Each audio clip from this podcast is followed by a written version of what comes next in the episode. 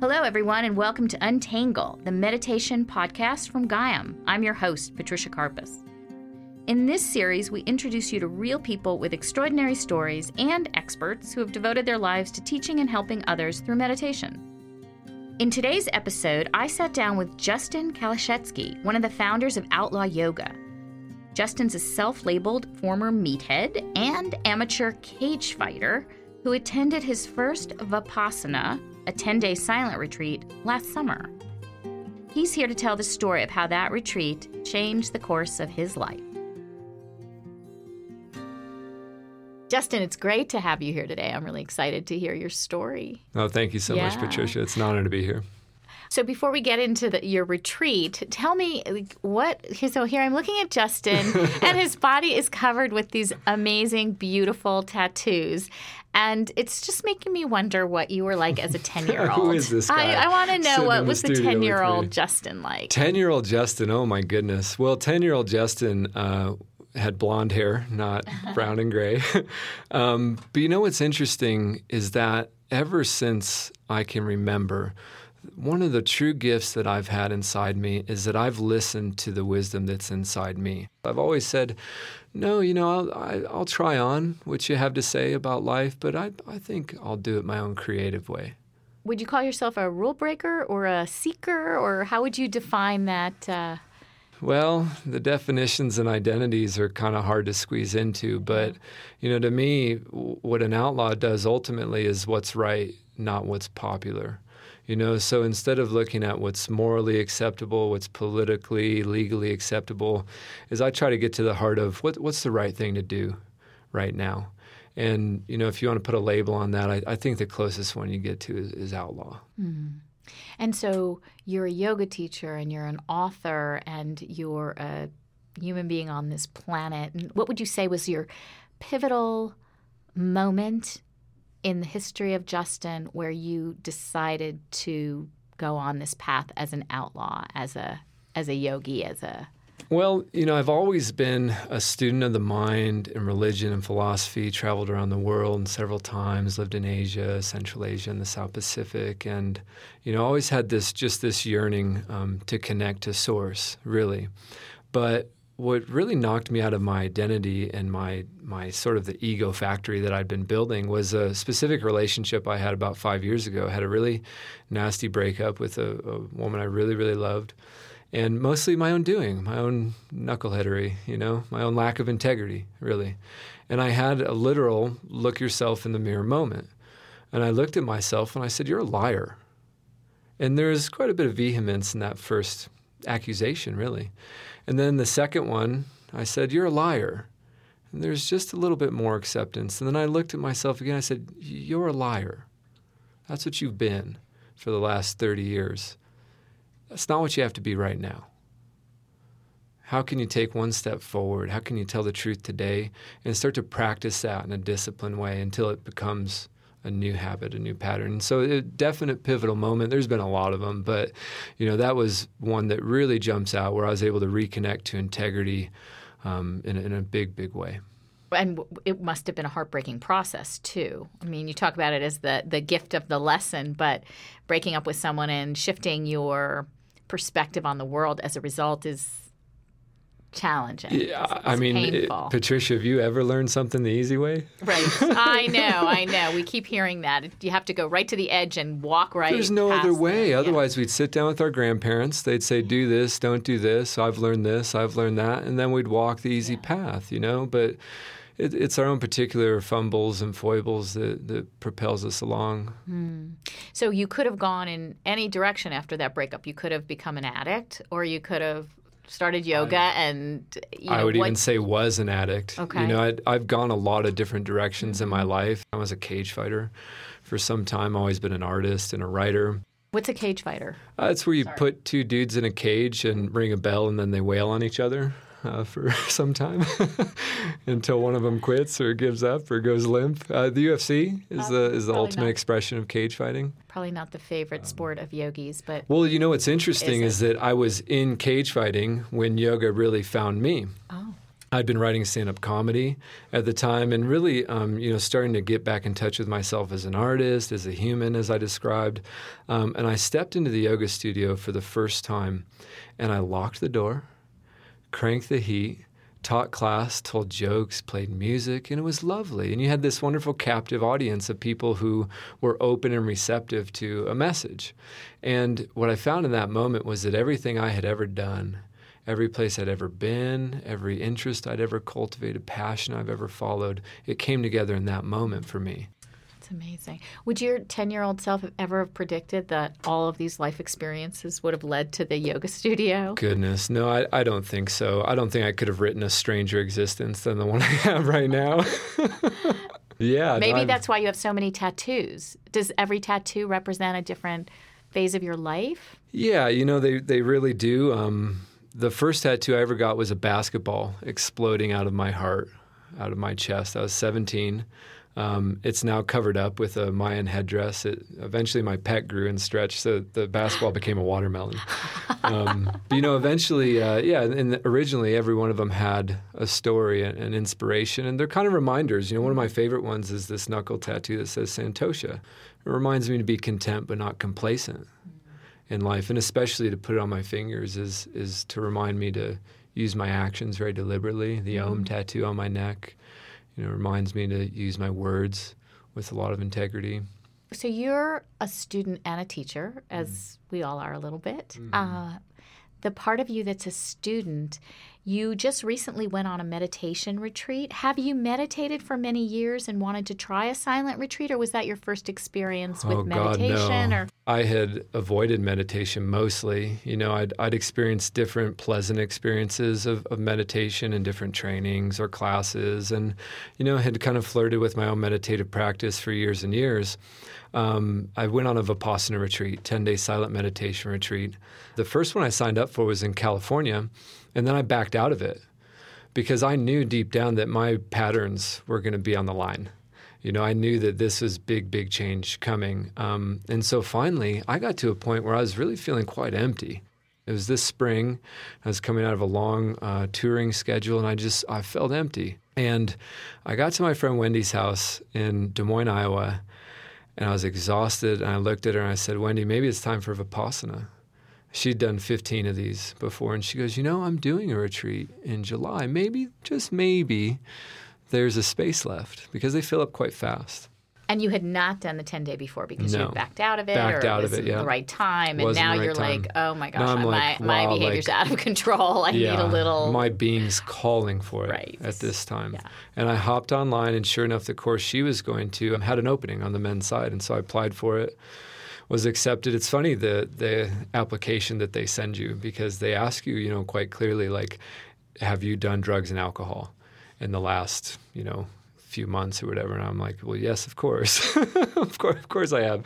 It says well you know how many? And i just put various uh, daily you know? And then i put a little note that says listen i understand that intoxicants are not allowed. You, you take several very simple precepts. One of them is no intoxicants one of them is no harming another living being um, no sexual activity whatsoever, noble silence for 10 days. Um, and so they really just try to let you know what you're getting into is to the extent that they're even able to. But you know, even the application process is a little threatening to the to the patterns in all of us. because it stops everything. It basically wants you to come naked to. In so many The wonderful ways, they cook for you, clean up after you. The bell rings at 4 a.m. and then it rings throughout the day, so there's no need to think about scheduling. If you're doing something, the bell rings, go do something else. You're either meditating or eating or getting ready to go be meditating. So you you're mm-hmm. accepted first of all. So you must have said something right. You understood the rules. yep, yep. I understand. Don't bring any marijuana. Got yeah, it. right. No marijuana, no alcohol, no sex. And you're driving. You drive into this. Oh, let's like, what is even it? back Oh, up, Patricia. Let's back up because I got ready to leave Denver, and I told my little brother I'm hitting the road. He goes, "Cool, where are you going?" He's ten years younger than me, um, rock and roller. Most of our family is performers and musicians, artists, and um, I go, "Well, I'm, I'm heading out on ten day silent meditation retreat um, with Wendy, who he'd met before." He goes, "Why are you doing that?" And I stopped and asked myself, like, "Why am I doing this?" Mm. And there's on every mile from here to Des Moines, which is like a 10 hour drive, I just thought, I, you know, I ought to turn around or I ought to stop and go camping. I got to Wendy's house in Des Moines. And even the next day before we left, I was like, tell you what, I'll follow you in my truck. So I, in case I want to leave, I've got my own car yep. She goes, get in the car.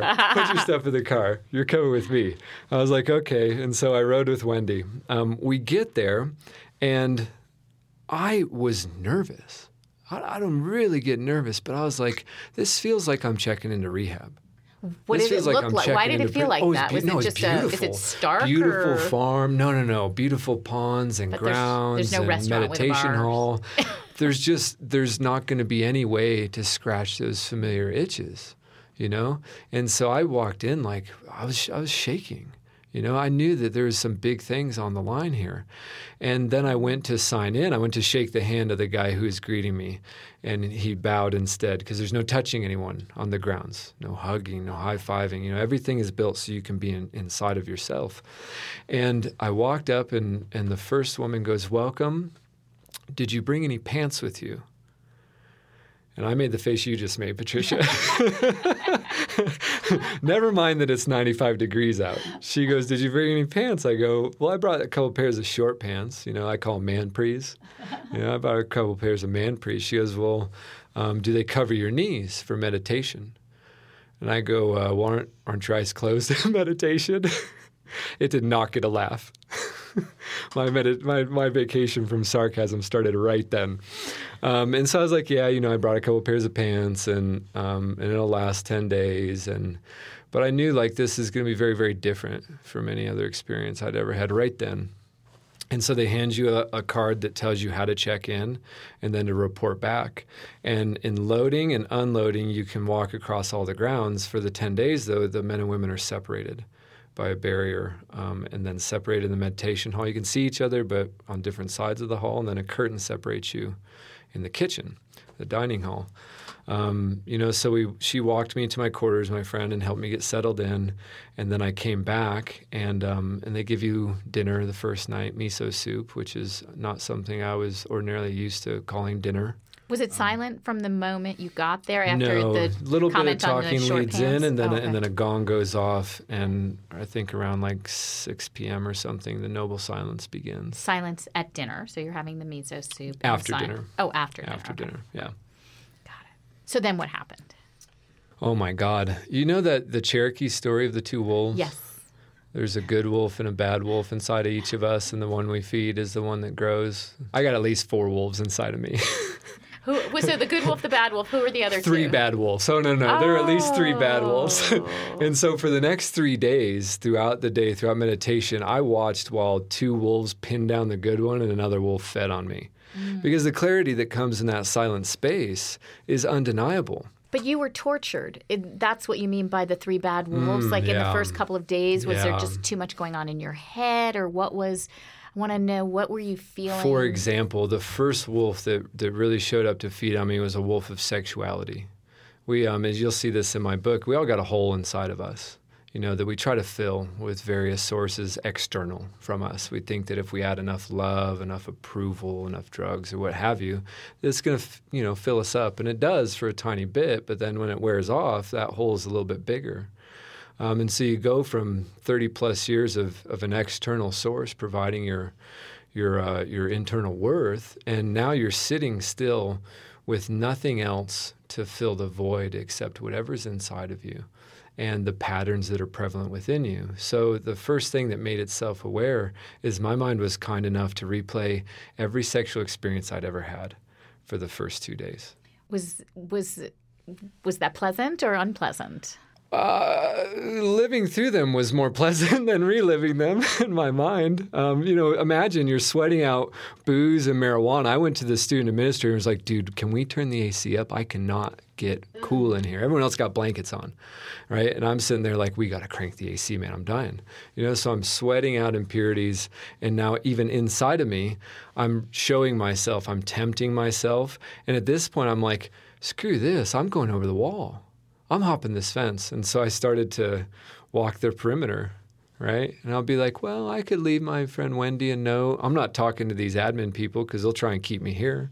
I'll call my sister who lives five hours away in Michigan. my, my escape route. I planned my escape, Patricia. No BS. I planned my escape for sure.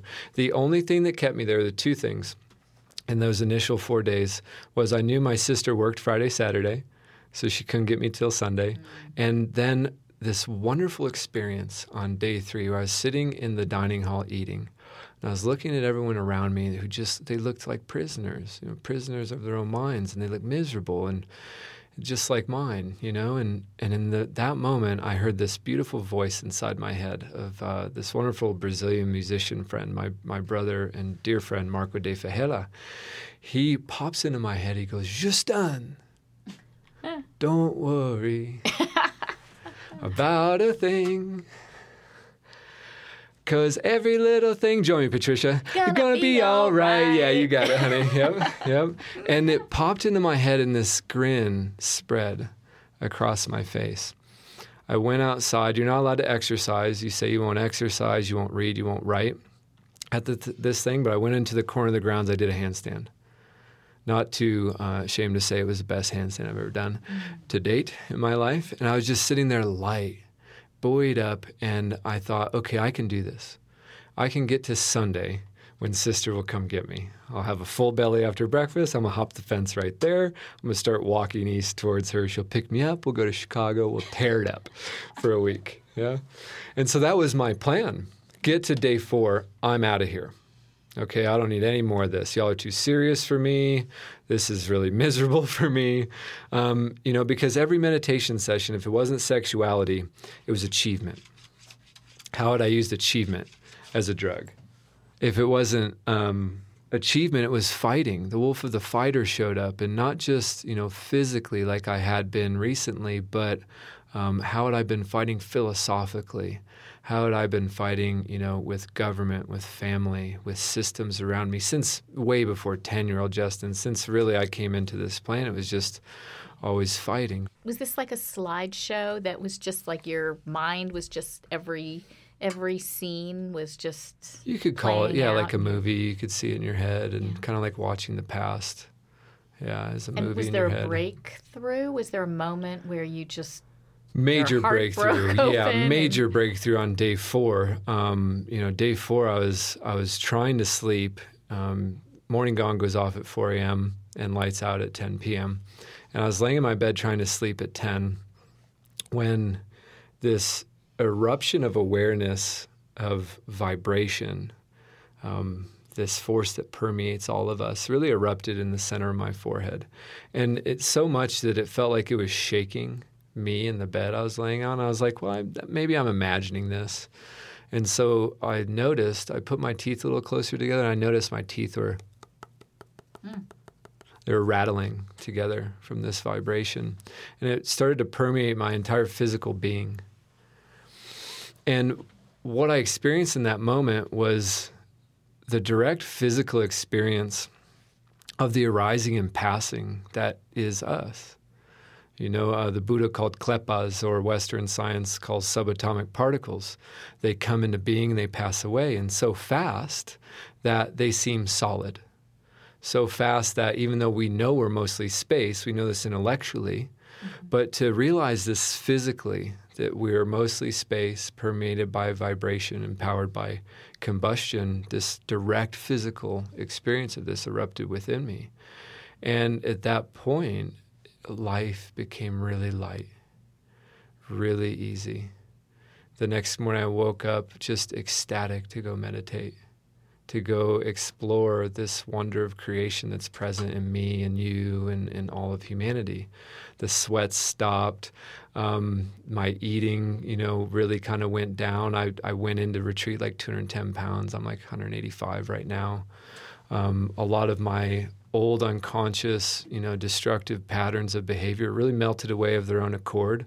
You know, so I came out of meditation with no desire for drugs and alcohol. I've been sober since meditation, going on three months now. Oh wow! Are yeah. you meditating every day? Oh yeah. yeah, yeah. My meditation practice now is like the most wonderful gift in my life. It's funny because if I would have run away day two when I wanted to, you couldn't have paid me to meditate ever again it was that unpleasant, you know. But now I'll I'll meditate at least two hours a day, hour in the morning, an hour in the evening, and any chance I can get throughout the rest of my day. It's really the most pleasant part of my my day is, is to think, go inside. Do you think it's sustainable to have a meditation practice twice a day for an hour each? Is that sustainable for you? For me, yeah. yeah. I try to remind a lot of my colleagues and myself when I need it that if we don't serve ourselves first, if we don't fill our own well, it's impossible to sustainably fill the cups of others, of students and, and the people we care about around us. So my number one job is is sustaining me, serving me and filling up my cup, and then it will overflow. So other than the you know moment of what do you think happened between the time where you wanted to run away and what how else would you describe that breakthrough that you had it, it's moment? a great question. I would call it a remembering. I think life is a is a profound process of forgetting and remembering. Well like coming back to your core or some when you say remembering what do you mean? Core is a is an interesting word but it's more really. Mm-hmm, it's mm-hmm. remembering that um, we're not these identities that we spent so much time building it's really sloughing off all that. It's like you were saying. It's like you're you're shedding all of this stuff that doesn't really matter. Yeah, yeah, yeah. We, you know, it's it's everything we talk about in class. Right, right. you know, let yes. go of the things that don't serve us. Yes. You know, it's everything we talk about: being present, being mindful. And what it was was a, a culminating moment of, of, every bit of discipline I'd ever done. Mm. You know, to not run, to sit in the challenge, and you know now when when a challenge arises, it's it's really um, clear the the the action is to is to sit with it. Mm-hmm. Sometimes no action, you know, to be accepting around it. What kind of meditation do you do? Um, I do Vipassana meditation. So the Vipassana tradition comes to us from Buddha 2,500 years ago. It was preserved in Burma and then brought back to northern India by a wonderful man named Goenka, um, and from there spread around the world. In my particular retreat, once you do get to talk on day 10, which that's a trip. Wow. For, for Do you man, even want to? You know, it's weird because by day 10, not only did I not care if I ever talked again, I didn't care if I ever left that meditation center, I would have stayed. Um, I had a very clear sense that my work is in the world, you know, at least for now. And so I did come back. Um, but boy, the first few words you say, your throat's pretty scratchy and your voice sounds a little bit different, but you know what comes with it is a gratefulness for it. Mm.